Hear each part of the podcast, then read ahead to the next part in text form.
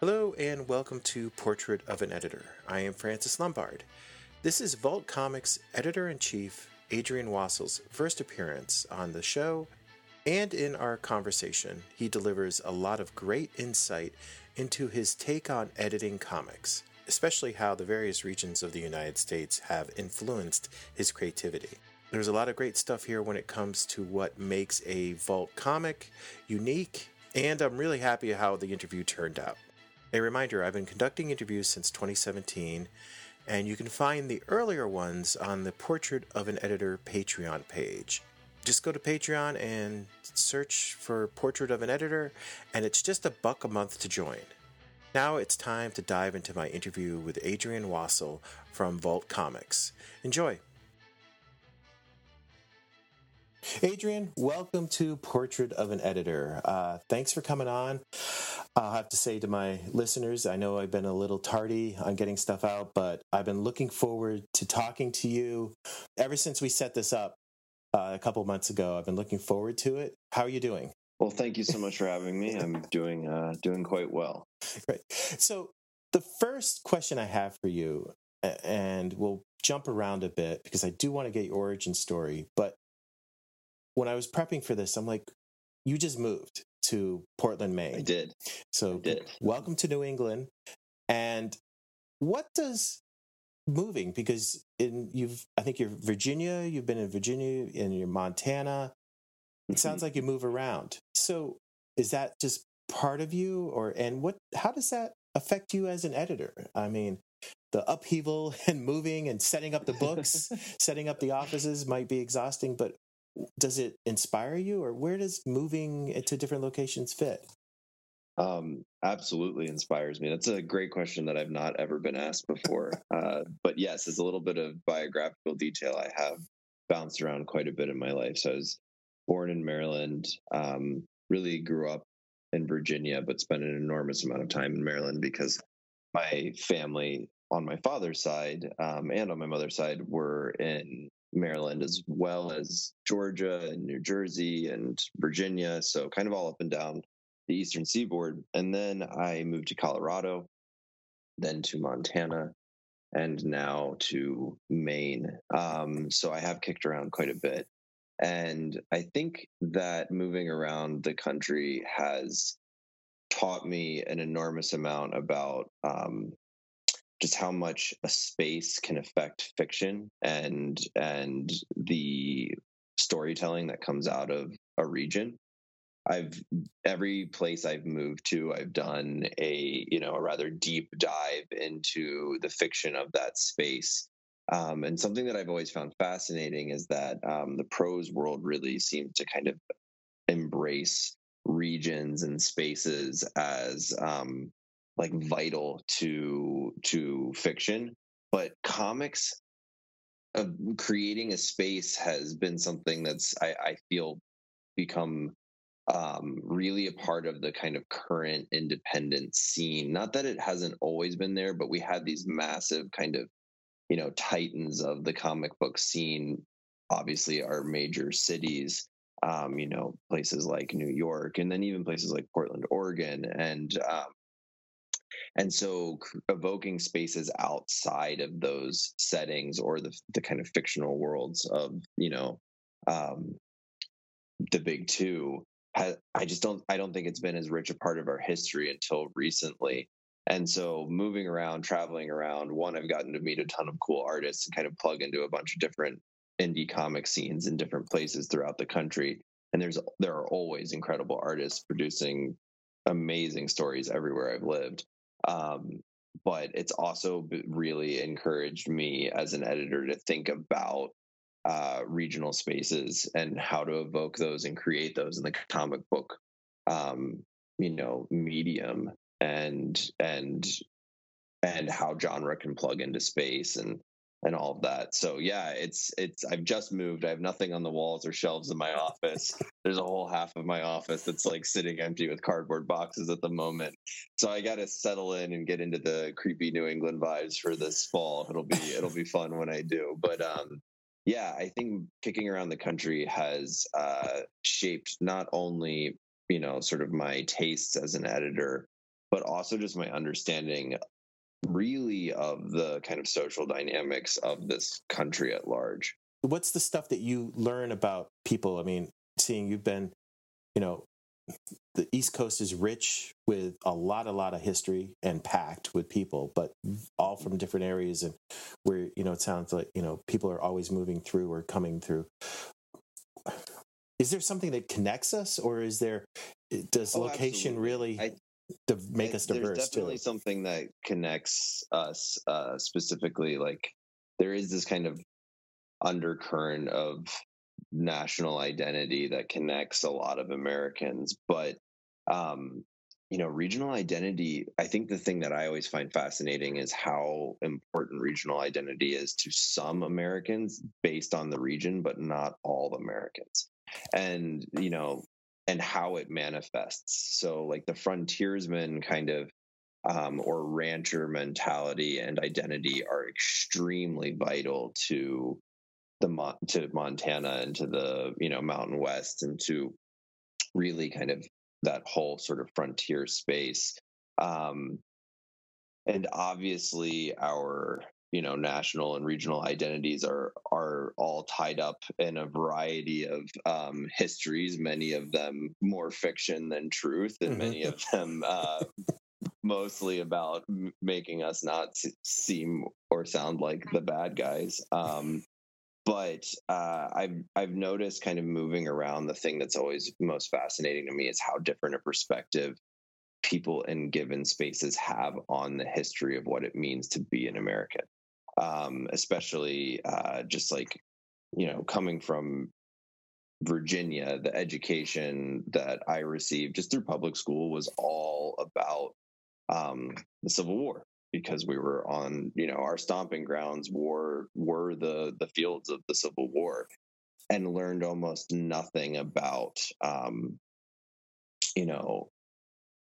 expansion west it was just such a small kind of uh like footnote in the history that we studied whereas moving to montana i was suddenly embraced the suddenly had to embrace this the this sort of population of people had learned a totally different kind of version of American history.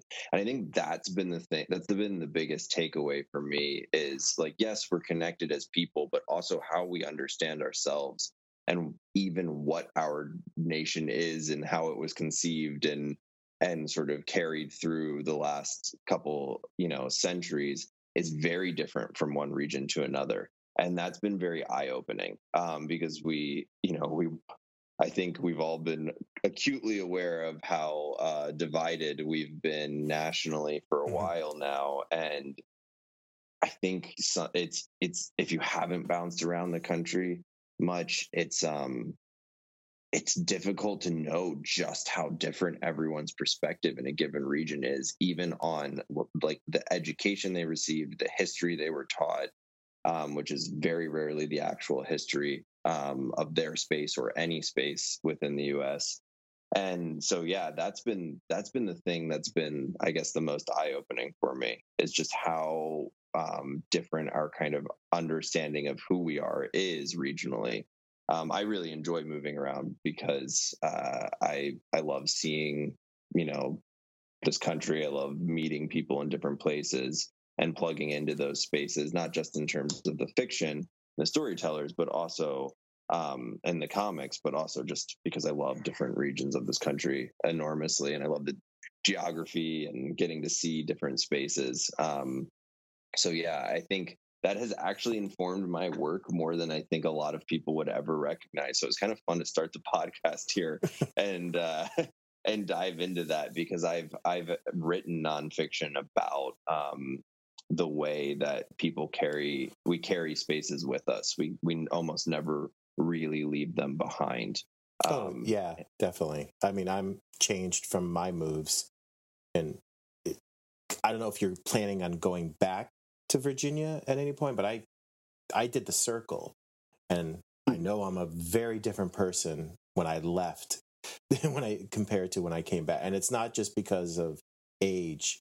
It was definitely meeting and living in different spots? Yeah, I have no uh no interest in going back to uh, to Virginia. Oh, okay. I um, I I there are parts of my uh, sort of upbringing and Southern culture that I appreciate, but there's a lot that I left behind very, very purposefully. And I adore the American South. Um, and but I don't think that I would ever want to go back to Virginia. If I were to move back to the the South, it would be uh, somewhere else. Try to, you know, I, I, grew up in a outside a very small town in Virginia, so it was not always my favorite place to be. Mm-hmm. uh, now you're in Maine, where I forgot his name, but there's a professor who fought in Gettysburg who basically the what is a bayonet charge that he made, the sort of ruse that he basically ended the war. I, I my I really wish I remember the name, but there you are. Now you're in Maine, and he yeah. probably his house is still there and everything, and he was fighting with his students, and then he returned to Maine. But he's one of Maine's heroes and stuff like that. So if you, you yeah, want to know, not something they teach you no. in Virginia, no, in public school. no, their perspective on the Civil War is interesting one. We'll put it we'll put it that way. what is it that with this moving and interacting with people and locations? Because as you've mentioned a couple times, that the history we know is not necessarily the real history. As an editor and somebody who reads story and and works an editor, what is it that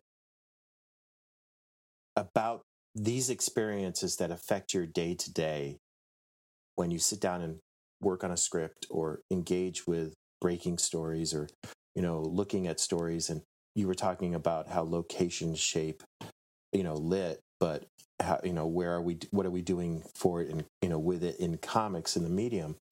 You know what is it that is there something in the foreground that you're thinking about or is it just something that's Absolutely, back there? Yeah, yeah. Um, specificity really is the thing that it has um, taught me and, and, care.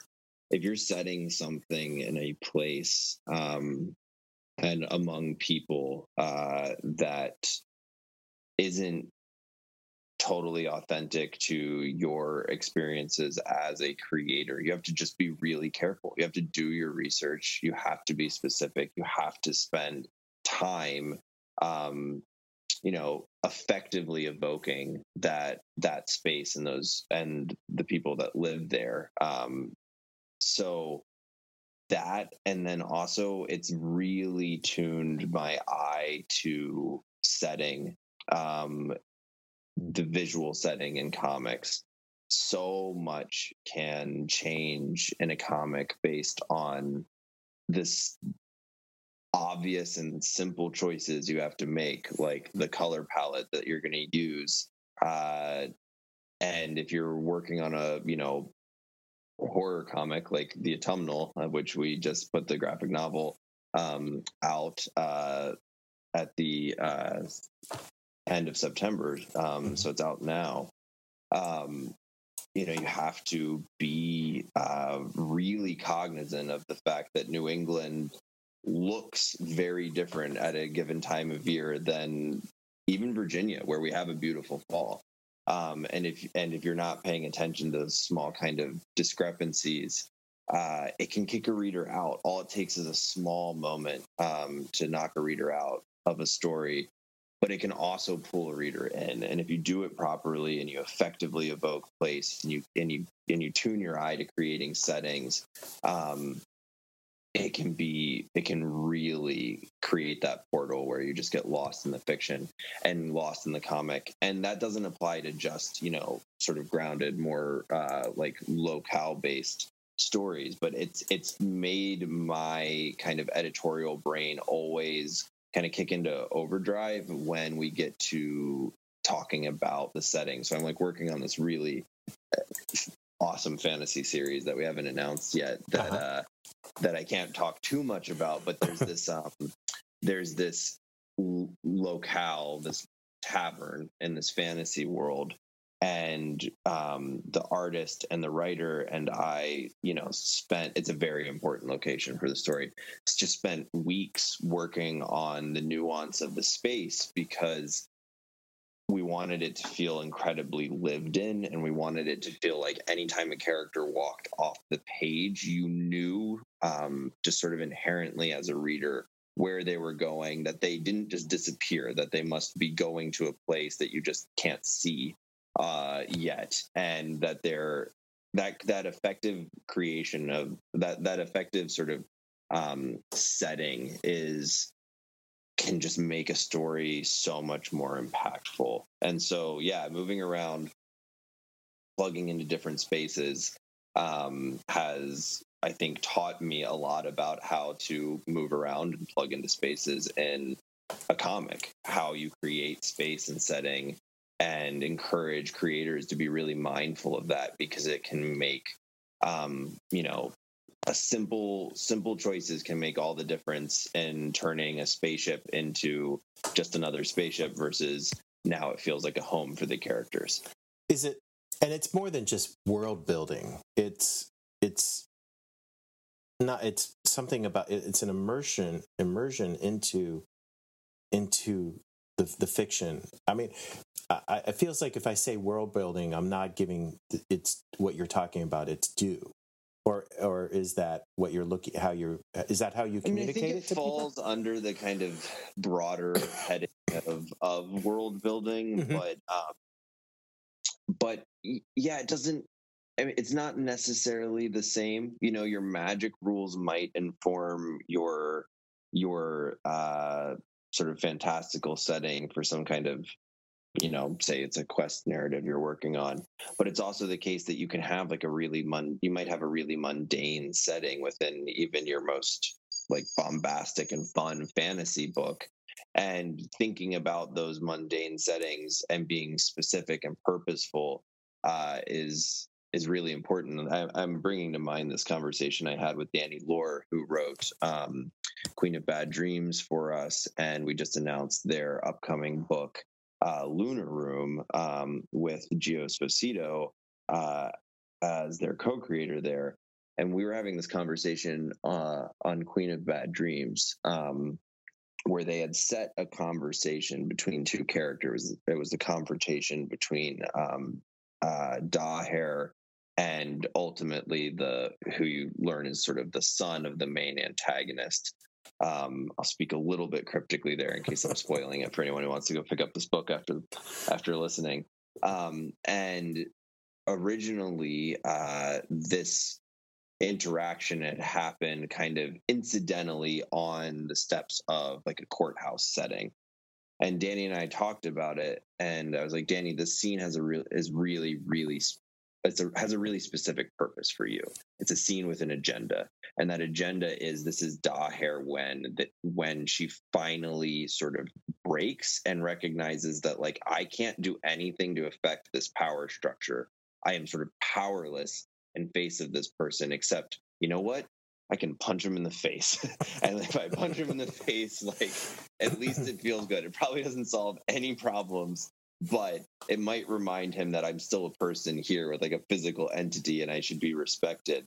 And so we changed the setting to um, him basically calling Daher, who's like a almost like a like a cop in in this world, uh, who trace, chases down um, loose like dream figments that have popped out of people's heads and are running around the sci-fi world. Um, the this character now called Daher to this sort of country club where we see him in his context of just like sort of sitting in this kind of lavish excess and calling the person to him. And then that raised the stakes and really uh, gave specificity to the scene and the agenda that D- danny had in mind which is like this is the moment where daher realizes like how much the power dynamic is stacked against her, but I can still punch this guy in the face. Mm-hmm. You know, I'm still the mm-hmm. more sort of physically capable, uh, mentally capable person. And, and in this context, this is what I have to, to kind of take him down a notch.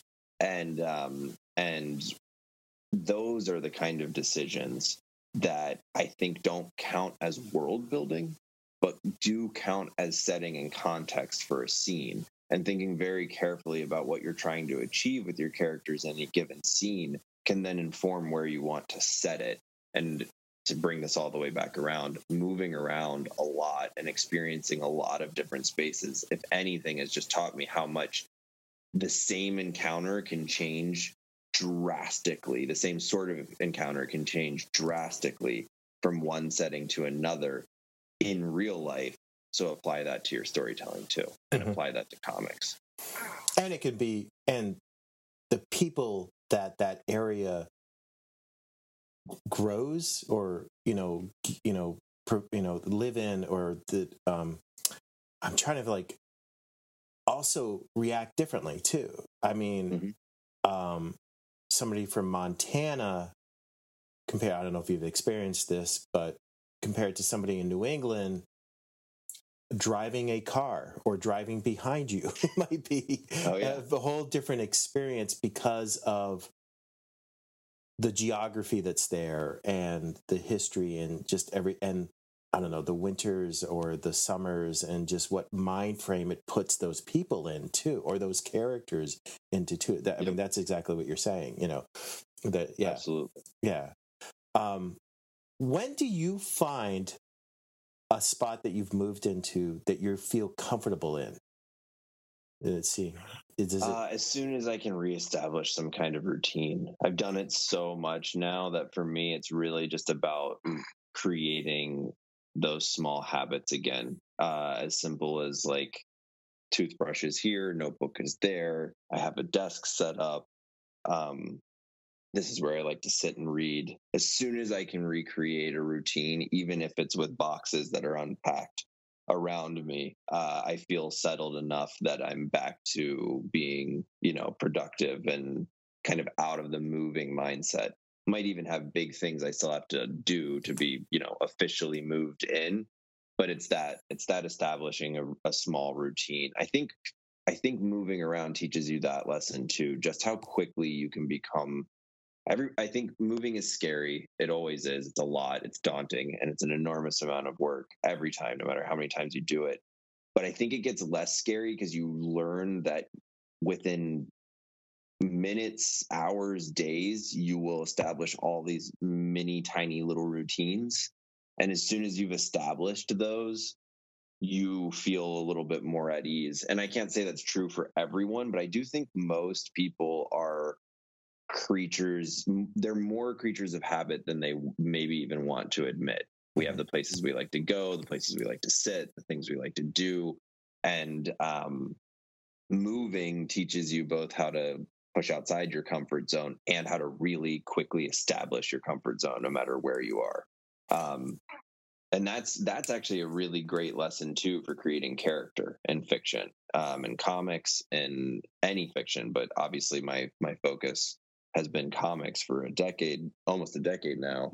And um, that's another really, really great thing to think about when building characters, that same kind of specificity. What are their routines? If you force that character to move, what would be the first thing that they kind of set up? Would it be their coffee maker so they could have their product, you know, coffee in the morning? Or would it be they more like me, where I need my book in my little Ziploc bag, so I always know I have my book with me, so that I can, you know, read no matter what and it won't get ruined if it's raining because i'm a uber nerd. But like um you know those kind of questions are really vital to creating a character because it starts to inform you what kind of opinions they might have preconceptions they might have and how you can rock them right out of the boat totally get them out of their comfort zone and see them react in ways that will genuinely surprise your reader rather than frustrate your reader. Um, because you know a character behaving against kind of how you expect them to behave only works if you've changed the context around them drastically and rapidly. And, and the myth of moving is almost like, oh, here's an opportunity to become somebody different.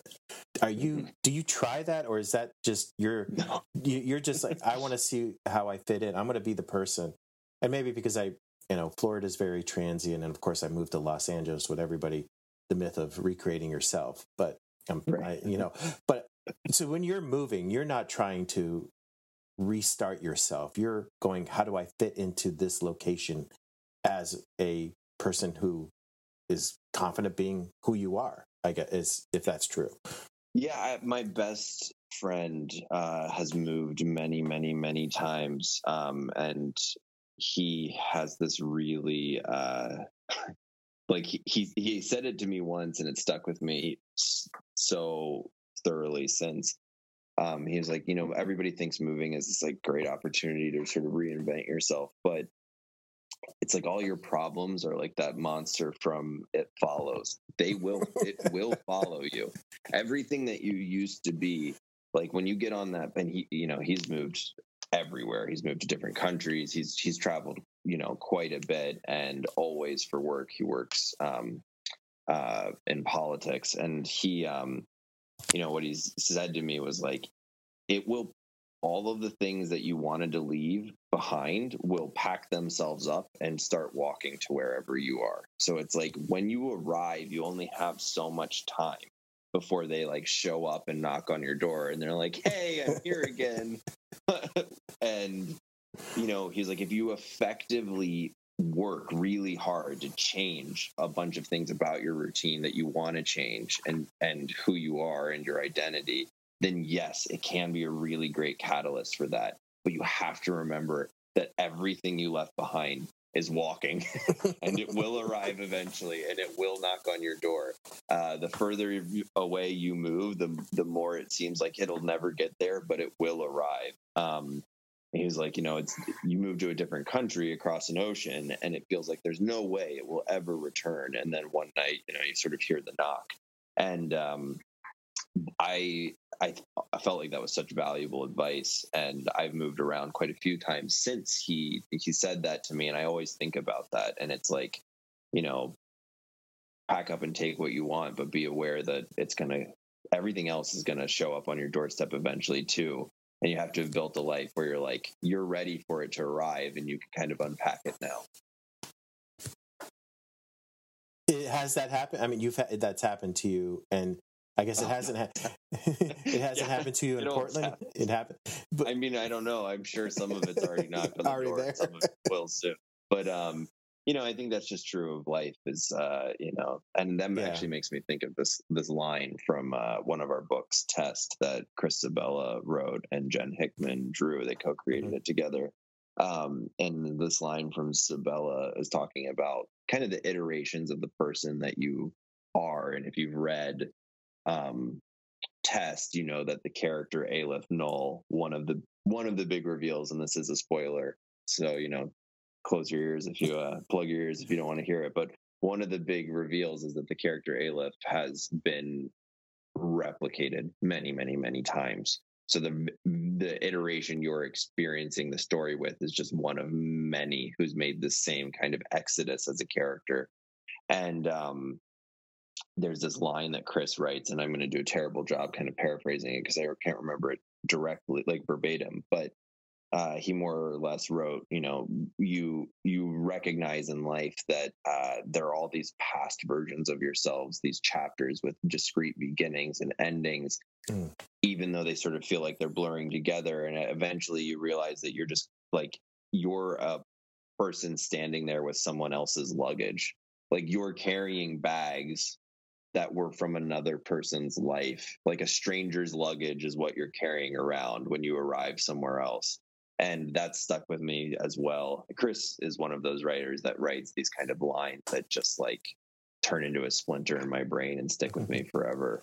Um, like the opening line of that book test is uh, what's the thing you hate most about yourself? Which is just such a way to open a book. It's like how many hours do you have? Yeah exactly well and that's what the i mean the book is yeah. yeah you get a lot of issues of unpacking that. Well you're also able i think in moving what my experience i also found out what i can do without. And maybe that's yes. the thing with writing. I'm trying to bring this all back because with vault stuff and my diving into it is to you know you're there's a unique i don't want to say voice i just did but uh, you definitely have a well developed approach to stuff an approach to the stories you're looking and the home you're you know you're offering to to these unique stories unique voices unique worlds or or uh, or un, you know i don't know I, I, maybe you can say it better but it's a way of Yeah, find, eh, finding you find these and I, I don't know i'm trying to connect it back to what you can leave behind what you learn from being in different places and what you know what you learn about yourself by moving I don't know how gracefully I'll tie it all together, but I do know that um, Maybe, probably better than me but I can try. Judge me, but um, I do know that a lot of readers have said um, for years now that vault books have a distinct feel to them. For me, that is incredibly rewarding. Um, you know, I've been shaping and help helping shape this catalog um, really since 2016 when we were putting together the first books that would hit shelves in February of 2017. And from that first kind of those first days, that outset, specificity was always the goal. We wanted to be genre focused. We launched with science fiction and fantasy. We eventually expanded and added horror through our Nightfall imprint, which was originally seasonal and is now year round. We've expanded again with Wonderbound, which is our middle grade imprint that focuses once more on genre, uh, science fiction, fantasy, and and spooky graphic novels for kids age eight to twelve. And that specificity has, I think, really benefited us in the market, of course, because we can tell retailers and readers what we do and that we do it because we love it. If you if you have a genre story you want to tell, bring it here. It is our passion. It's what we want to create. Um, and that also helps readers when they want a scary story or they want a sci-fi book. Like you don't have to look anywhere else. You know you can always turn to Vault. We'll have something for you. Um, so that specificity has served us really well. But there's another side to it, which is the sort of what you've called voice um, and that kind of specificity in storytelling uh, that makes a book feel like a vault book. And I've never figured out the perfect way to articulate what um, that is. Uh, I think a lot of it is daring um, and and just sort of an am- ambition. Um, I'd always rather see like an, a, glori- a, a glorious attempt at flight than something sitting kind of idly and safely on the ground. I love to push the genres, uh, the boundaries of the genres we operate in, and really explore burgeoning new subgenres. Like our book, uh, "No One's Rose," is solar punk, and that's a burgeoning genre right now. Hmm. That's very much a reaction to cyberpunk and thinking what is past the cyberpunk era um, in this post climate change world we're living in and will be living in for you know a long time to come. our Uh, life our lifetimes at least you know Exactly. we're we're exactly. we're not this is something we're not getting out of next decade this No. is it No, this is this is the new So- normal So it's really rewarding to be working in fiction that's thinking about those questions critically and pressing on the boundaries of the genres and doing that daring work. So daring is one part of it. Um, uh, but I also think, um, you know, I think that uh, that sort of specificity and that kind of I don't want to say an agenda because I don't think that fiction or storytelling or art needs an agenda, but purpose perhaps is a better word. Um, I have this note that I give creators all the time, and it's sometimes it's a bugbear for them, and sometimes it's really liberating. But I always say that uh, subtlety is overrated. Um, if you have something you want to do, do it. That's really what I mean. If there's a story you want to tell, tell that story and start there. Don't start with everything but the story. That's a thing that can happen very easily when you're nervous about telling a story because you do care about it. And so when I say subtlety is overrated, what I really mean is you will earn your subtleties in any story by effectively being explicit about what you want to do, where you want to put your characters, what you want to put them through. That kind of explicit sort of storytelling in is it's it's brave. It's brave to say I have a story I want to tell and I'm going to do it. And that's what I want to see from storytellers. And then by way of of that eh, sort of being just on the page present and explicit about what you want to do, what you want to put your characters through, you will earn all of the subtleties. But if you start with your subtleties, if you start with nothing but subtext, you'll just kind of spiral in that forever and you'll never get to the story you meant to tell. And um, that maybe is part and parcel of daring, but that's just another thing I look for and something that I, I hope readers feel in our books, and it certainly seems like they do, is uh, that all of the subtleties and subtext are earned and the story that is being told is precisely the story that the co- that the creators had a vision for um, you know and what drew them to it in the, the first place. Um, so maybe it's a simple way of saying that is kind of honoring the passion of the story uh, and and making sure that's that's present so I don't think I gracefully tied that all back up to moving around and spaces and places, but other than to say just specificity is uh, perhaps your best tool as a creator. Um, knowing what you want to do and doing that, being brave enough in yourself to accomplish it, and being ultra specific. It's amazing the subtleties that you earn and the abstractions that you earn, both in art and writing and the marriage of the two when you are specific and concrete and and you work from the specific and the concrete and then you earn these incredible abstractions and subtleties and subtext and have people talking about your characters for decades to come um, that's how you earn that as an editor seeing we probably should talk about being an editor. For, with, with the, the little time that we have left now. Um, how do you keep your talent on track if they say they they buy into what you just said? They're like okay. But they get cold feet. Or maybe the honesty and the story starts going off the rails because they feel unleashed in a way and you're like so, what do you do to steer this as the editor in chief of the company? I, I don't. We didn't even get a chance to talk about how many other editors might be working with you, but I, when I was reading some stuff, I always kept seeing your name. So, mm-hmm. as an editor on these books and having they buy into it, they agree with you. But as we all know, stories and creative people, you know, things change. So, how do you maintain that?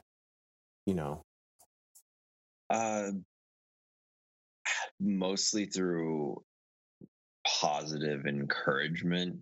Um, I guess I'm always a fan of the carrot, not the stick.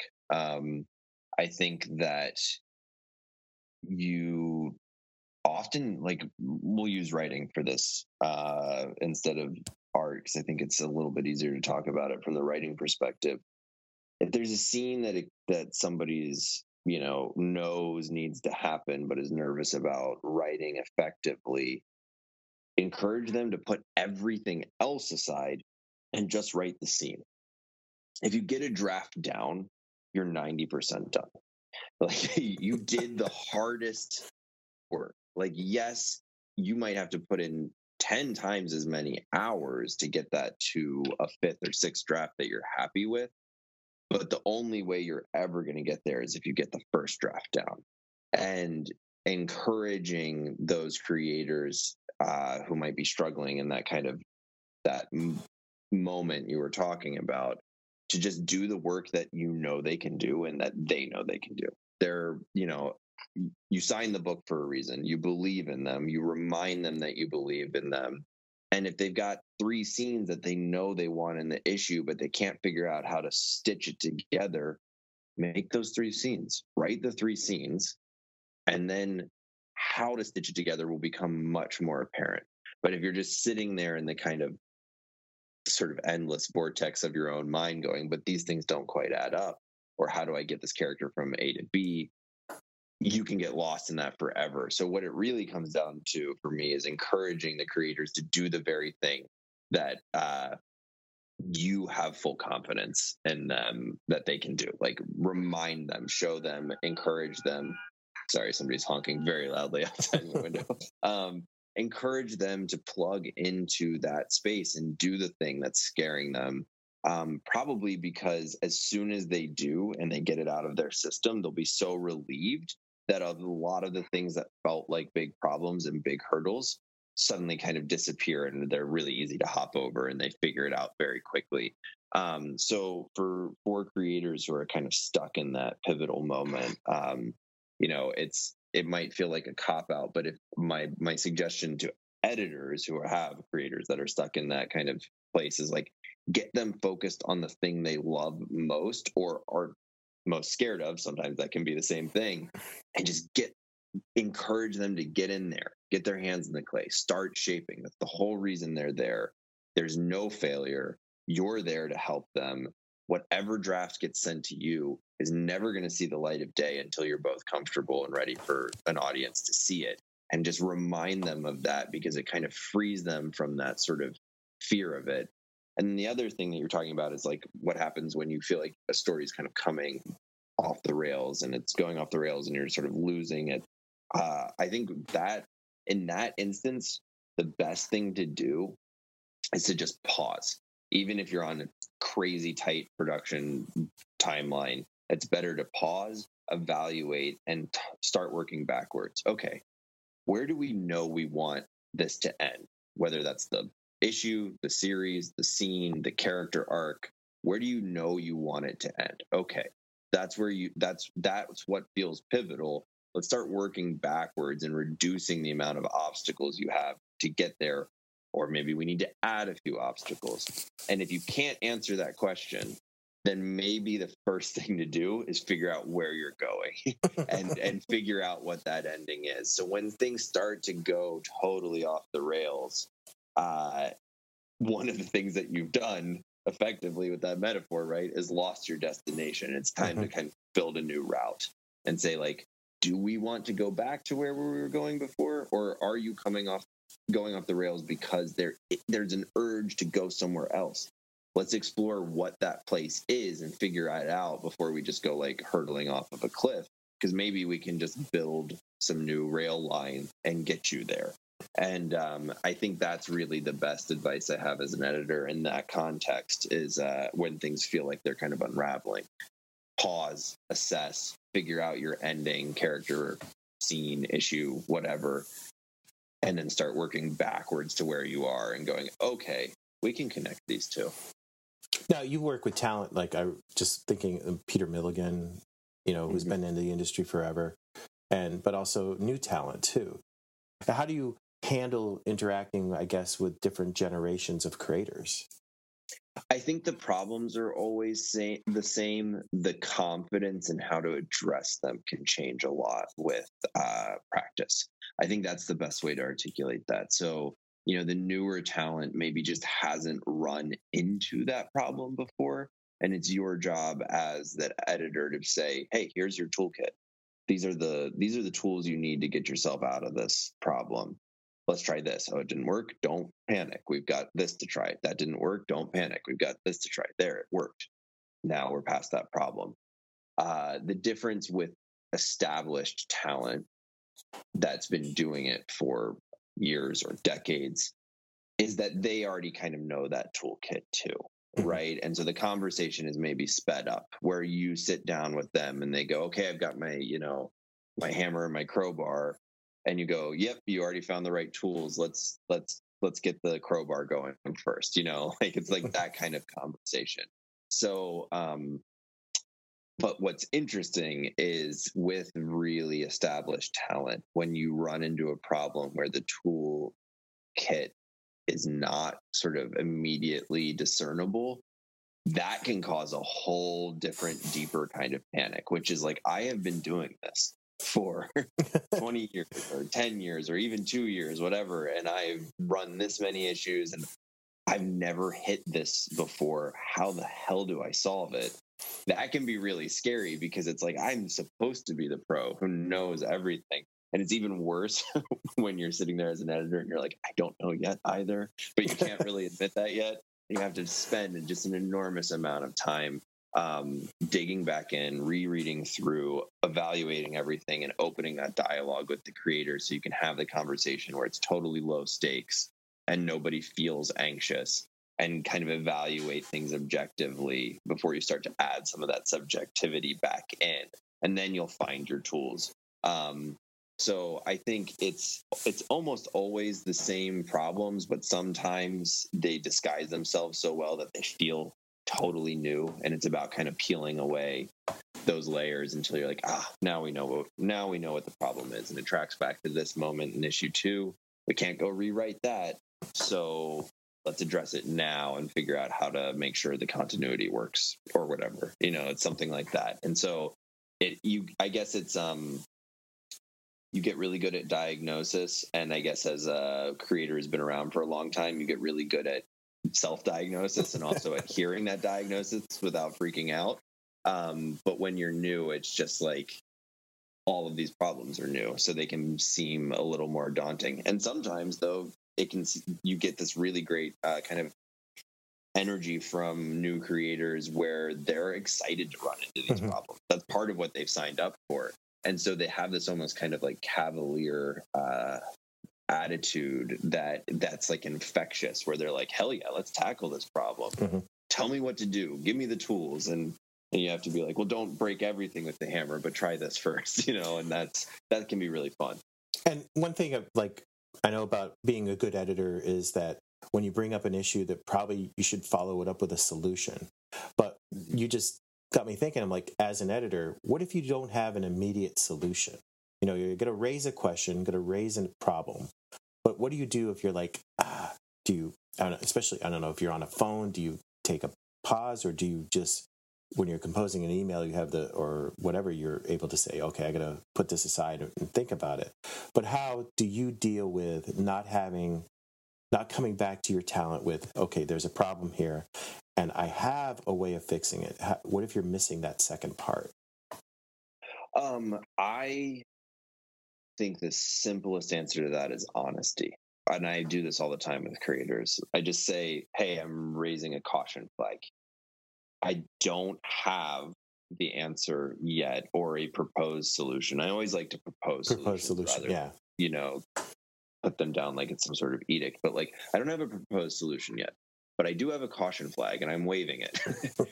and um, a lot of times, what you'll discover is that uh, their kind of writerly instinct or their you know their artist instinct was already flagging it too but they're so good at their work that they they were kind of pushing themselves past it which i actually love to see. And if you come back and you remind them like hey did you have that gut check when you hit this moment too? and you raise that caution flag they will often start saying yeah, you know, I did have a I did have some concerns with that. And here's why I had some concerns with it.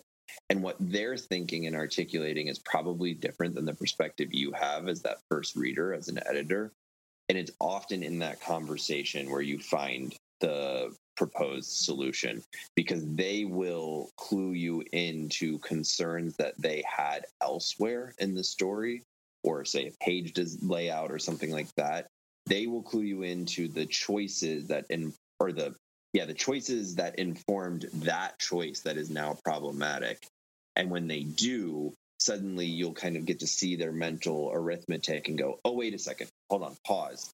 Act like this is this is where the problem is manifesting but it's actually the case that if we just go back to here and tighten this little thing up then we can do this in this space and that's our proposed solution so it, it kind of ramifies, it, it sort of uh, resonates forward and back through the story. And so I always just say honesty there, raise the caution flag and say, I don't have a proposed solution yet. I want to know more about whether you have total confidence in this moment or you were feeling concerned. And if they were feeling concerned, then you know that it is, in fact, something you have to address and fix. And you have that conversation where it's like, what were the choices that informed this choice? You start to hear those and then you'll find that proposed solution. You kind of bat it back and forth a couple of times. Mm-hmm. so we're it's 11.05 i know you have to be out. One question before we get into the lightning round so i can let you go. What does it feel like seeing your you know what i read was a lot of horror You know, my first one uh, was you know Devil's uh, what is it? Devil's Red Bride, Sebastian Yep. Girner stuff, and that's a Who's another oh. incredible editor. yeah, uh, I've had him on the show a couple times, but his writing was really Much great. more story career than mine. and Stephen King. I mean, you've been doing the last book and the Rush, but you're in the home the home state of Stephen King, and it's not that far to get to Bangor. So, what is it? Are you going to make a trip to Mecca in the horror Mecca? Oh, Or yeah. Absolutely. I Oh. definitely will. Um, and yeah, you know, I um, we we launched with science fiction and fantasy uh, Mhm. before we added horror. But I think anyone who knows me well knows that horror is my first genre love. That was the genre that made me fall in love with genre storytelling broadly. I would not have found my way into sci-fi and fantasy with the adoration I now have for those genres if it wasn't for horror. I have been a lifelong devoted fanatical horror junkie and I always will be. So yes, I will most certainly be making a mecca. Um, and I absolutely reread like six Stephen King books before I moved here. So it was uh and in fact I listened to um his uh his newest novel. Um why is the name gone right out of my head about the hired assassin? Um it's just the character's name.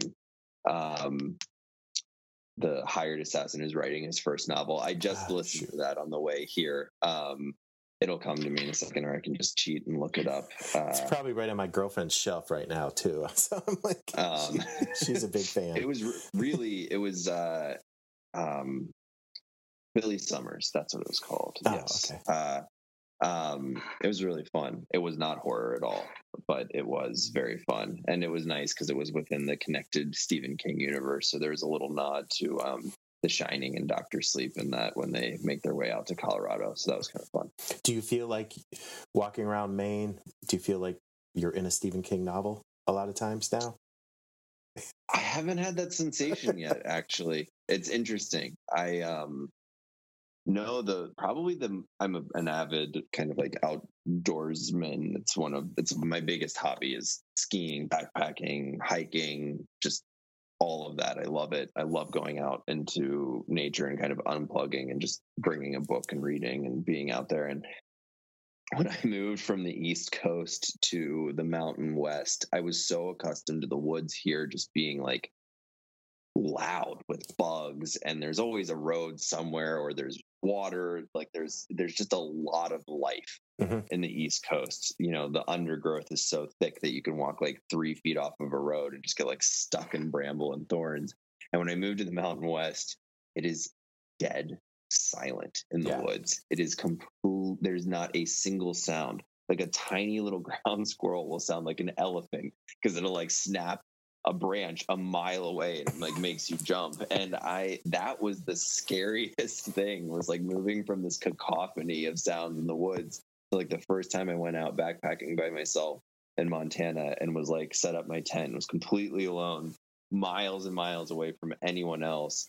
And it was just utterly silent in the woods. I was like this is terrifying. This is somehow much scarier than like and uh that so i haven't had the experience of being in a stephen king novel yet. I think maybe i spent too much time in the space of like the woods and the hills and and whatnot uh on the east on the eastern seaboard because my scariest experience is like being out in like the dead bird in the mountain west and just listening to the trees like you know kind of like moaning your name as they like sway in the like the the wind and just like kind of like you know scratching out creepy little like words you're like did it did that tree just talk it's it's very it's uh it's that silence is is haunting Ah.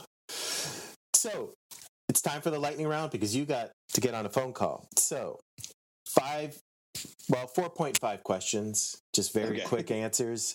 Just go through them, whatever comes to mind uh, after you hear me rattle off and the question. Um, so the first one What creator, living or dead, would you like to have the chance or had the chance to um, to edit? uh right now i would love to edit tom taylor i've been i've just been adoring his work and uh that would just be I feel like there's some sensibilities there that are really aligned, and I would that would be really fun. That would be really really fun. Cool. So that came to mind. what comic have you read recently that uh, really wowed you?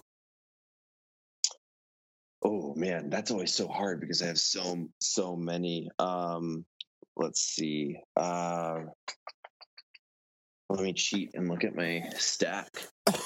what I have that um, that I've been just absolutely devouring because my is my current stack. Let's get through grab something brand new that uh that I've been really enjoying. Um actually I just read number one of Maw from Boom, which is uh Oh, Jude yeah. Ellison S. Doyle and A. L. Kaplan. And um I really, really liked that. And that's brand new. And I always like plugging new books that people can get into. Um, some of the layouts and the artwork in this was just amazing. Really incredible page compositions. Um, so there we go. Let's let's uh, let's let's shout out a number one that people can go get. Yeah, I, I'm gonna have to check it out. I've been, I was wa looking at some of the stuff that, you know, just the promotion stuff. I'm like, I gotta check that. I, yeah, thank you for reminding me about that. So, Yeah, while working, what do you prefer to have on? Is it music, audiobooks, radio, a podcast, or TV, or complete silence? Can't. I the only music I can do is um like instrumental. I, I have a really hard time focusing on editing if I've got like another story playing and or music playing in my head. Doesn't really work for me. Um, as soon as I'm done working, I have an audiobook playing, you know, at all hours of the day. but uh, when I'm working, it's um it's quiet for me, it, or instrumental music. so, what is your favorite comic book convention and why? Ooh, um, Emerald City Comic Con. Um, it just has a special place in my heart. It's it was our first show that we went to uh, when Heathen number one and Fissure number one came out in February of 2017. Um, it was you know a few short weeks after that. Tim Daniel and I like borrowed half an artist alley table from. I actually think we we got it from Mike Marisi because Mike couldn't go. Um, and uh, I hadn't really spent much time in Seattle before that. I'd only ever been there.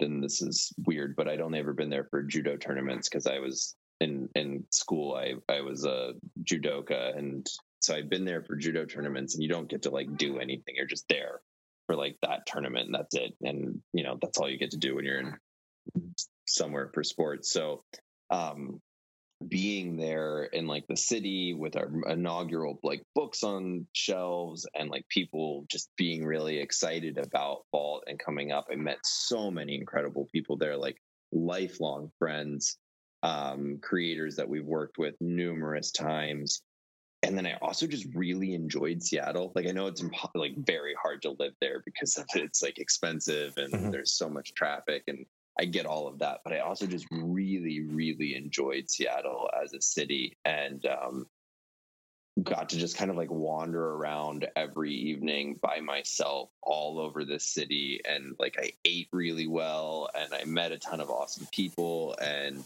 so for that reason, Emerald City Comic Con has just kind of always been my favorite show. I think I like fell in love with it and now probably won't ever fall out of love with it.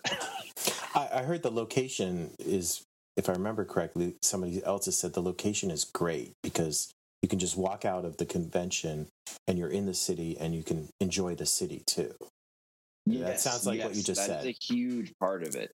You know, one of the things that I don't love about San Diego Comic Con, for instance, is that like you're kind of your back is against the water and you feel sort of stuck in the um the uh, gas lamp um district and you don't really have access to anywhere else. Whereas what you've just described about emerald city comic con is totally true. You walk like a block or a block and a half away from the convention and it might as well not even exist. You're just back in the city plugged in with like a the city itself the rest of the city is still just kind of buzzing around in its normal way um, and you know, New York Comic Con is a blast. I love New York Comic Con. um, but it, it's like sandwiched in over by um, eh, uh, by I guess you're over kind of in Midtown is where I've always stayed, and it's really fun to get to go see all the cool, uh, like the amazing shops in New York, and I love New York City. But uh, yeah, Emerald City it does have that vibe where you can just kind of like escape the show and suddenly be in a city to explore. So it's been fun in that way where it's like you get convention, but it also kind of feels like a mini vacation where you don't have to work as soon as you leave the con floor. Perfect. Well, hey, Adrian, that's it. Uh, hopefully, I'm not making you late. So thank Uh, you. it's Okay. Thank you very much. It was great talking to you. We'll have to have you come back on and we'll actually talk about editing, I guess. So, a Yeah, little we'll- more. we'll figure out another date. and We can add we can add more to it. But Oh, thank like- you so much. I really appreciate you having me on. I can get your origin story next time and see, you know, There what you actually do as an editor in chief. So, Yes, yes, we'll talk about that. And Okay. Rebecca Taylor is the managing editor, Tay of uh, Wonderbound. Maybe we can get her on the show as well because she's uh, got a very different perspective than I do and works on a totally different line of books. So, okay. sounds like a plan. So, thank you very much. Awesome. And I'll be talking to you later. all right, thank you. Take care. You Bye. too.